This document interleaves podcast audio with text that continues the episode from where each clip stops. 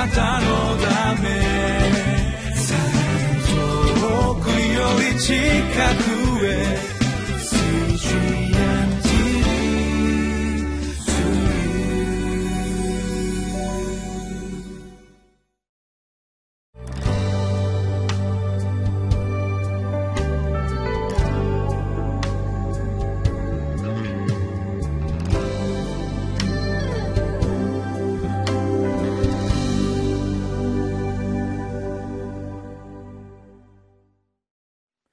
皆さんこんにちは。いかがお過ごしでしょうか？上野芝キリスト教会の三好明久です。今日もリビングライフのテキストを用いてご一緒に神様の御言葉を味わってまいりましょう。今日は11月3日火曜日。テキストは第二サロニケ3章の1節から18節。タイトルは「善を行って信仰の模範を示しましょう」です。私たちの教会には芝生があります。教会の駐車場にも使っていますし子どもたちが遊んだりする芝生があります。何年か前にこの芝生化をやりまして教会は非常にきれいになったし教会にとって非常にこの目印になる良いものなんですけれどもしかし手入れはなかなか大変です。芝生の手入れいろいろと私も初めてでやっているわけですけれども一番大切なことは何か言いますと雑草を抜くこと。雑草を抜くのを忘れますと公園などで見られるように芝生って言ってるけど原っぱになってしまう。芝生ではなくなってしまうわけです。しかしフォークを用いて一生懸命雑草を抜きますと芝生はそれなりに応えてくれましてきれいになってきます。私たちの人生も私たちが小さなこと日常生活にどのように生き生きていくのか宗教的なことや教会活動ではなくて私たちがどのような歩みをするのか実はそのことがさらに重要なこと。私たちが雑草を抜くように生活をきちんとしていく。締まりのない歩み方ではなくてしっかりとした生き方をしていく。そのことが神様の祝福を得ていく。そのことを今朝あ今日ご一緒に教えられてまいりましょう。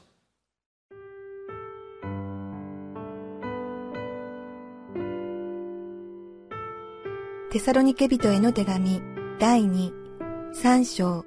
1節から18節。終わりに、兄弟たちよ、私たちのために祈ってください。主の御言葉があなた方のところでと同じように早く広まり、また崇められますように。また私たちがひねくれた悪人どもの手から救い出されますように。すべての人が信仰を持っているのではないからです。しかし、主は真実な方ですから、あなた方を強くし、悪いものから守ってくださいます。私たちが命じることを、あなた方が現に実行しており、これからも実行してくれることを、私たちは主にあって確信しています。どうか、主があなた方の心を導いて、神の愛とキリストの忍耐とを持たせてくださいますように。兄弟たちよ、主イエス・キリストの皆によって命じます。締まりのない歩み方をして、私たちから受けた言い伝えに従わないでいる、すべての兄弟たちから離れていなさい。どのように私たちを見習うべきかは、あなた方自身が知っているのです。あなた方のところで私たちは締まりのないことはしなかったし、人のパンをただで食べることもしませんでした。かえってあなた方の誰にも負担をかけまいとして、昼も夜も労苦しながら働き続けました。それは私たちに権利がなかったからではなく、ただ私たちを見習うようにと身をもってあなた方に模範を示すためでした。私たちはあなた方のところにいた時にも働きたくないものは食べるなと命じました。ところがあなた方の中には何も仕事をせず、おせっかいばかりして、締まりのない歩み方をしている人たちがあると聞いています。こういう人たちには、主イエス・キリストによって命じ、また進めます。静かに仕事をし、自分で得たパンを食べなさい。しかし、あなた方は、たゆむことなく善を行いなさい。兄弟たちよ。もし、この手紙に書いた私たちの指示に従わないものがあれば、そのような人には特に注意を払い、交際しないようにしなさい。彼が恥じ入るようになるためです。しかし、その人を敵とはみなさず、兄弟として戒めなさい。どうか平和の主ご自身がどんな場合にもいつもあなた方に平和を与えてくださいますように。どうか主があなた方すべてと共におられますように。パウロが自分の手で挨拶を書きます。これは私のどの手紙にもある印です。これが私の手紙の書き方です。どうか私たちの主イエス・キリストの恵みがあなた方すべてと共にありますように。パウロは第二テサロニケの手紙の最後のところで兄弟たちよ主イエス・キリストの皆によって命じます。締まりのない歩み方をして私たちから受けた言い伝えに従わないでいる全ての兄弟たちから離れていなさいと言っています。テサロニケの人たちは再臨についてイエス様がもう一度来られることについて間違った教えを信じ込まされていた人たちもいましたからイエス様が帰ってくる。もう世の終わりがやってくるわけだから。だから今どのような生活をしてもいいじゃないか、まあ、そのような誤解を持っていた人もいたかもしれません。ある人たちはパウロが言う締まりのない歩み方をしてそして神様の福音を証ししない。そのような状態にあったようです。それでは私たちにとってこの締まりのある歩み方締まりのない歩み方ではなくて締まりのある歩み方とはどのようなものでしょうか？パウロはここでまず第一番目に経済的な自立ということを言っています。パウロ自身自分たちが一生懸命働いて人のパンをタダで食べないで本当は主の働き人としてそのサポートを受ける資格があったけれどもしかしパウロたちは自分の手で働いてそして教会に負担をかけないようにしたと言っています。それは9節に私たちに権利がなかったからではなくただ私たちを見習うようにと身をもってあなた方に模範を示すためでしたと書いてあります。パウロは働きたくないものは食べるなそのように言ったしそしてこの何も仕事をせずおせっかいばかりをして締まりのない歩み方をしている人たちがいると聞いていると言っていますからここでパウロはもし私たちが締まりのある生活をしようとするならばそれはたとえ貧しくても自分の手で働いていたパンを食べて生活する。それが非常にこの私たちの生活を引き締まったものにする。と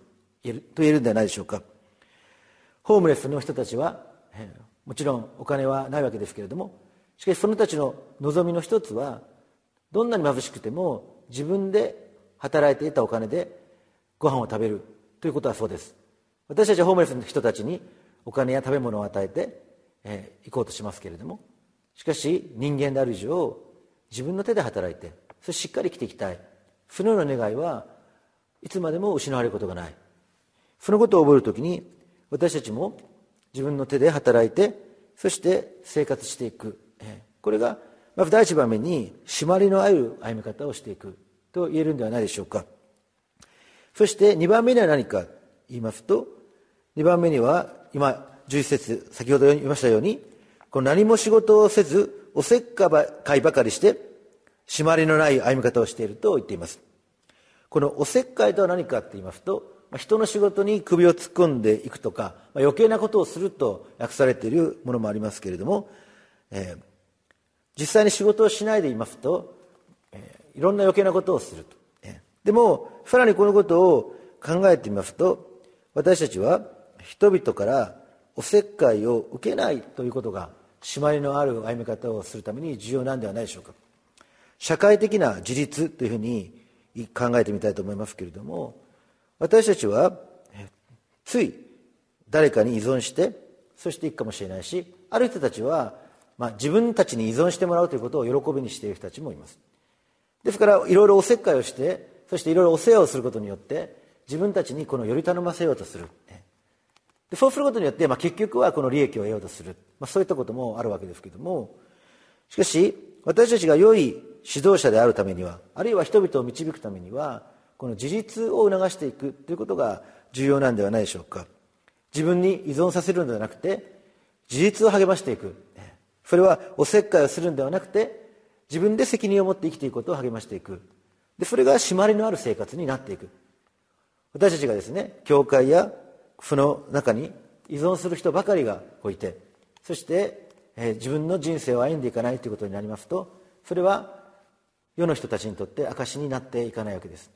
しかしたとえ貧しくてもたとえいろんな弱さがあったりあるいは障害があっていろんな難しさがあったりする。しかしそれでも一人一人が主にあって自分に与えられた人生を生きていこうとする。それが私たちにとって大きな証になっていくんではないでしょうか。私が最近バプテスマを授けた青年は小さな障害がありまして、えー、なかなかこの難しかったわけですけれどもしかし神様の恵みによって彼自身イエス・キリストを信じるようになってそして、えー、自ら救いの証を書いてバプテスマを受けました。その洗礼式の日に教会に来ているお母さんは驚きました。なぜならば彼が作文を書いたのを小学校以来見たことがなかったからです。彼は初めてまともな作文を書いたそうです。これは驚くべき奇跡なんではないでしょうか。あの人は弱いからあの人は障害があるからあの人は何かハンディがあるから難しいんだと言ってそして自立を励まさなかったらそれでその人は締まった生き方をすることができなくなってしまう。しかしもし励まされていくならば少しでも成長してそして自立した人生を生きていくことができるんではないでしょうか。彼と結婚した女性もやはり障害があってバプテスマを受けた時には漢字が書けませんでした。施設で育って親から捨てられたので彼女は教育を受けることができなくて漢字を書くことができませんでした。私は彼女に厳しく当たりまして聖書を読むためには漢字を読めと漢字の勉強をさせましたら彼女は泣き泣き一生懸命勉強してそして今では聖書を自分で読め読めるようになりました。私たちがおせっかいをしてそして自分が助けてあげるから大丈夫だ。というよりも自立を励まし経済的にも社会的にも自立していく。このことがキリストを明かしする教会として大きな力になっていくんではないでしょうか。そして3番目には霊的な自立というものがあります。それはここにこのように書いています。16節にどうか平和の主ご自身がどんな場合にもいつもあなた方に平和を与えてくださいますように。どうか主があなた方すべてと共におられますようにとあります。平和の主ご自身が書いてあるように主と私たちの間にある平和。私たちはキリストにあって神との平和を持っているわけですけれども誰をもその間に入ることができない。パウロ自身自分の手でこの手紙を書きそして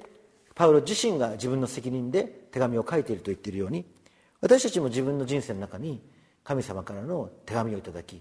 そして一人一人主の前に生きる。そしてその時に私たちは神様が用意してくださっている特別な人生を歩んでいくことができるんではないでしょうか。